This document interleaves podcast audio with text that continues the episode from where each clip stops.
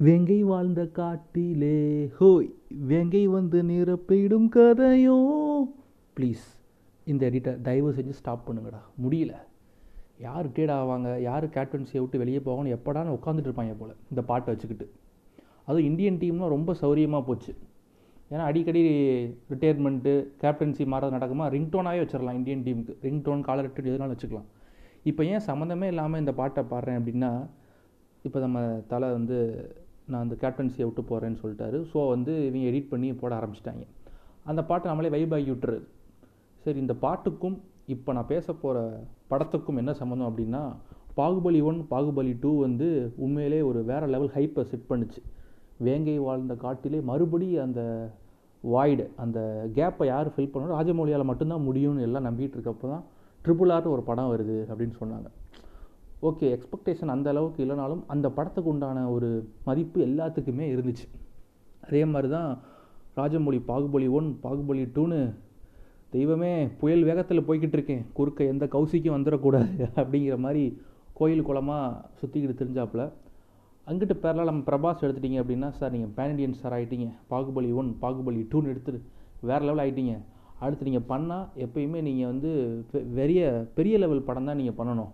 So நீ வந்து ஒரு பேன் இண்டியன் ஸ்டார்னு சொல்லி நம்ப வச்சு அவரை ராதேசியம் சாஹோ அப்படின்னு சொல்லி அடித்து உட்கார வச்சு இப்போ ஊற்றி முடிட்டாங்க அவர் கரியரையே அதாவது நல்லா ஒருத்தன் வேறு லெவலில் ஒரு டேலண்ட்டாக இருப்பான். நீ அப்படி நீ இப்படின்னு சொல்லி அவனை எடுத்து நடுத்தருவு கொண்டு வந்துடுவாங்க ஸோ இதே தான் நடக்கும். நம்ம ராஜமொழி வந்து கொஞ்சம் பிழைக்க தெரிஞ்ச புள்ள. எதுக்கு பாகுபலி ஒன் பாகுபலி டூ அப்படின்ட்டு நம்ம தேவையில்லாமல் ஹைப்பை ஏற்றிக்கிட்டு ட்ரிபிள் ஆர்னு ஒரு படம் பண்ணுவோம் அப்படின்னு சொல்லி இறங்கியிருக்காப்புல. நீங்கள் கேட்டுட்ருக்கிறது பாட்காசம் பை அஸ்ஃபர் சரி ட்ரிபிள் ஆர் படத்துக்கு வந்து ரெண்டு நாளைக்கு முன்னாடியே டிக்கெட்லாம் நான் புக் பண்ணிட்டேன். நைட் ஷோ தான் நம்ம பார்க்க முடியும். ஸோ வந்து ஓப்பனிங் ஷோலாம் போனால் நம்ம வீட்டில் அடித்து துரத்தி விட்ருவாங்க அதனால் நைட் ஷோ தான் நமக்கு கரெக்டான நேரம்.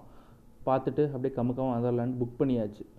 தேட்டருக்குள்ளே போனால் அதுக்குள்ளே ஹவுஸ்ஃபுல் போர்டெலாம் மாட்டி வச்சுருக்காங்க.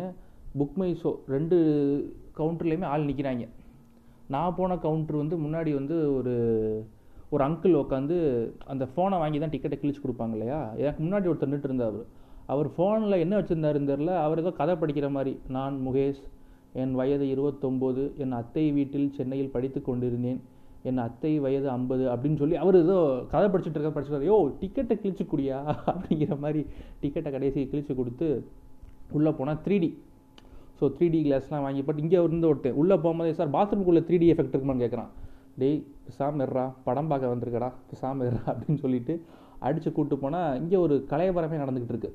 என்னடா அப்படின்னு பார்த்தா ஒருத்தன் மச்சான் இவன் டிக்கெட்டை வந்து தெலுங்குக்கு புக் பண்ணி வச்சுருக்கான்டா அப்படின்னு. சரி பேர் என்னன்னா தமிழன் அசோக். சூப்பர். வாழ்க அப்படின்னு சொல்லிட்டு சரி தெலுங்கில் பண்ணி நீங்கள் தெலுங்குலு தெலுங்குலேயே நீங்கள் படம் பாருங்களு அப்படின்னு சொல்லிட்டு அவரை வச்சுட்டு நாங்கள் உள்ளே படம் பார்க்க போயிட்டோம். படம் பார்த்த உடனே அதாவது அவ்வளோ ஒரு ஃபேமிலி ஆடியன்ஸ் கொண்டாடும் படமாக ஒரு சிறுவர்கள் கொண்டாடும் படமாக அவ்வளோ ஃபேமிலி மொத்த ப குடும்பங்களே நம்ம தமிழ்நாட்டில் உள்ள மொத்த குடும்பம் தேட்டரில் இருந்துச்சுன்னு சொல்லலாம். அந்த மாதிரி ஒரு ஓப்பனிங் சரி படத்தோட கதையை பற்றி சொல்லணும் அப்படின்னா அதாவது ஒரு காட்டுவாசி குடும்பத்திலேருந்து ஒரு பொண்ணை வந்து வெள்ளக்காரன் அந்த ஆட்சியில் வந்து ஒரு வெள்ளக்காரி வந்து தீட்டு போயிடுறான்.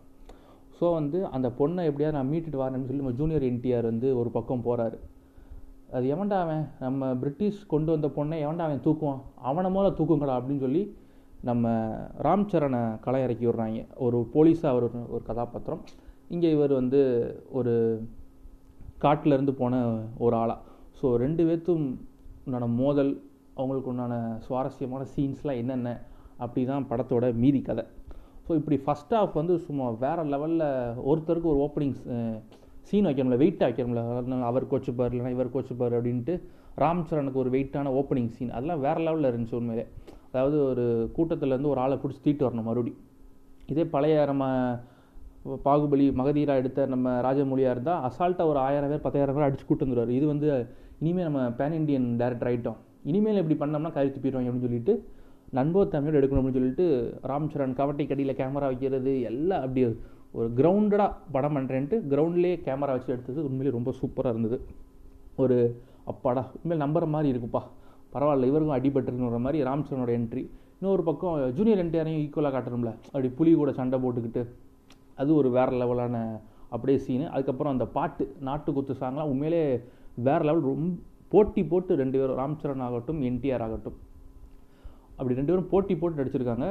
கதையுமே ரெண்டு பேர்த்துக்கு வந்து முக்கியத்துவம் கொடுத்துருக்காங்க. என்டிஆருக்கும் சரி ராம்சரனுக்கும் சரி. பாகுபலியில் பார்த்தீங்கன்னா ராஜா மாதா கேரக்டர் கட்டப்பா கேரக்டர் எல்லாத்துக்கும் ஒரு வெயிட்டேஜ் இருக்கும்.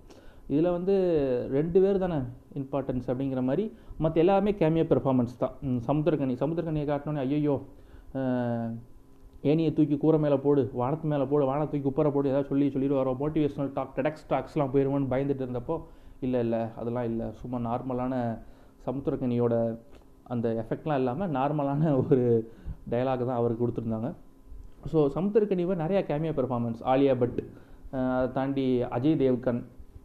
ஸோ வந்து டைலாக்லேயே நிறையா கேமியோ பெர்ஃபார்மன்ஸ்லாம் கொடுத்துருக்காங்க. நம்ம ஷூ ஒர்க்கரை பற்றி ஒரு நல்ல ஒரு டைலாக் வச்சுருந்தாங்க. என்ன டைலாக் அப்படின்னா உன்ன மாதிரி பிரிட்டிஷ்காரனுக்கு ஷூ அன்னைக்கு பிழைக்கணும்னு நினச்சி அட எங்கள் ஆள் வேறு லெவல்ற அப்படின்னு சொல்லிட்டு போகிற போக்கில் ஒரு ஷூ ஒர்க்கரை பற்றி ஒரு டைலாக் கேமியோன்னு சொல்லலாம். அந்த லெவலுக்கு உண்மையிலே டேரக்டரோட டச் செம்மையாக இருந்துச்சுன்னு சொல்லலாம். அதுக்கப்புறம் பார்த்தீங்க அப்படின்னா இன்டர்வல் வரும்போது அப்பா இன்டர்வல் வரும்போதே ஒரு படம் பார்த்த திருப்தி இருக்குடா அப்படிங்கிற மாதிரி. அப்போவே இந்த ராஜமொழியோட ஸ்டாம்பை குத்தி அனுப்பிச்சிருந்தாங்கன்னா அப்போவே ரொம்ப நல்லா இருந்திருக்கும். ஆனால் இவங்க அப்படி பண்ணலை. ஒன்றரை மணி நேரம் உட்காந்தேல உட்காரு இன்னும் ஒரு ஒன்று இருபது நிமிஷம் இருக்குது அது வரைக்கும் உட்காரு அப்படின்னா. இன்டர்வலுக்கு அப்புறம் பார்த்தா என் ஃப்ரெண்டு சொல்கிறான் ஏய் நான் வீட்டில் சொல்லாமல் வந்துட்டேன்டா. படம் மூணு மணி நேரம் போல் தெரியுது. நான் வேணால் வீட்டில் சொல்லிடுறேன். கதவை திறந்து வைங்கன்ட்டு. எப்போ பன்னெண்டு மணிக்கு சொல்கிறான் வீட்டில் செருப்பால் அடிப்பாங்க. உன்னை அடித்தது மட்டும் இல்லாமல் என்னையை சேர்த்து வச்சு அடிப்பாங்க.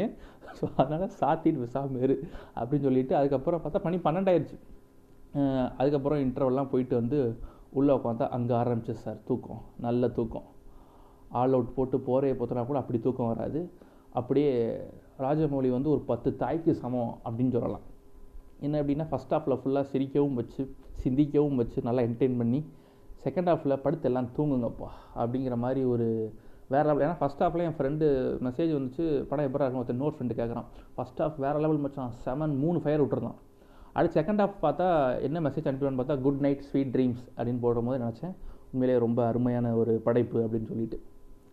சரி ஃபஸ்ட் ஹாஃபில் தான் கதை இந்த மாதிரி போகுது. செகண்ட் ஹாஃபில் ஒரு கேப்டன் மவுஸ் கேம் இருக்குமா அப்படின்னு பார்த்தா ஒரு டம்மியான ஒரு வில்லன் ஏன் எது இருக்காருன்னு அவருக்கும் தெரியாது நமக்கும் தெரியாது.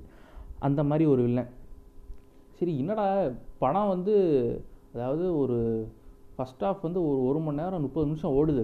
ஒரு என்கேஜிங்காக வச்சுருந்தீங்க. செகண்ட் ஹாஃபில் ஏதாச்சும் ஒரு இருக்கணும்ல ஒரு கான்ஃப்ளிக்ட்டு ஏதாவது ஒரு ட்விஸ்ட்டு ம் எதுவுமே இல்லையே. பாதி பேர் அப்படியே உட்காந்து தூங்கிட்டு இருக்காங்க. தூங்கிட்டு அதுக்கப்புறம் அப்போ தான் புரிஞ்சு எதுக்கு த்ரீ டி கண்ணாடி கொடுத்தாங்க அப்படின்ட்டு. செகண்ட் ஹாஃபில் தூங்கினாலும் தெரியாது உங்களுக்கு.